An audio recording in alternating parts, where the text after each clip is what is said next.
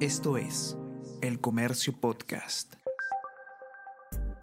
Buenos días, soy Gladys Pereira, periodista del Comercio, y estas son las noticias más importantes de hoy, miércoles 25 de noviembre.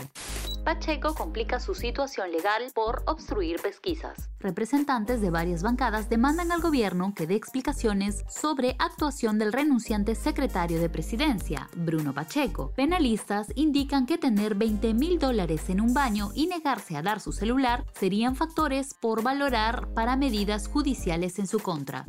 La PCM descarta cierre unilateral de cuatro operaciones mineras en Ayacucho. La presidencia del Consejo de Ministros, a través de sus redes sociales, descartó ayer un cierre unilateral de unidades mineras que cumplan con la ley. Esto tras el diálogo que sostuvieron el lunes pasado el Ejecutivo, representantes de la empresa minera Hochschild y la Sociedad Nacional de Minería, Petróleo y Energía. La jefa del gabinete, Mirta Vázquez, confirmó que se pueden solicitar prórrogas y permisos según las normas. Gremio invoca a no generar más desconfianza una mujer está en riesgo mortal cada día en el Perú. Hasta el martes, este año se habían registrado 119 feminicidios, según el Ministerio de la Mujer. Si se cuentan las 258 tentativas hasta octubre, es más de un caso diario, lo que pone en alerta a la sociedad. 22% de los asesinos identificados no habían sido capturados hasta septiembre. Además, un 54,8% de mujeres ha sufrido alguna vez de violencia de su esposo o compañero.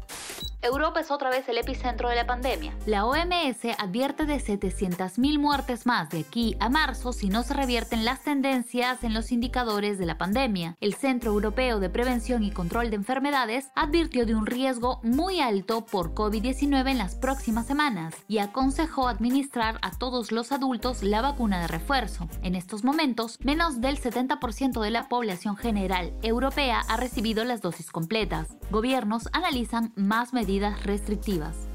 Sheriff de Gustavo Dulanto jugará la Europa League. El Sheriff Tiraspol del peruano Gustavo Dulanto perdió 3 a 0 con el Real Madrid. Quedó eliminado de la Champions, pero podrá jugar la segunda fase de la Europa League.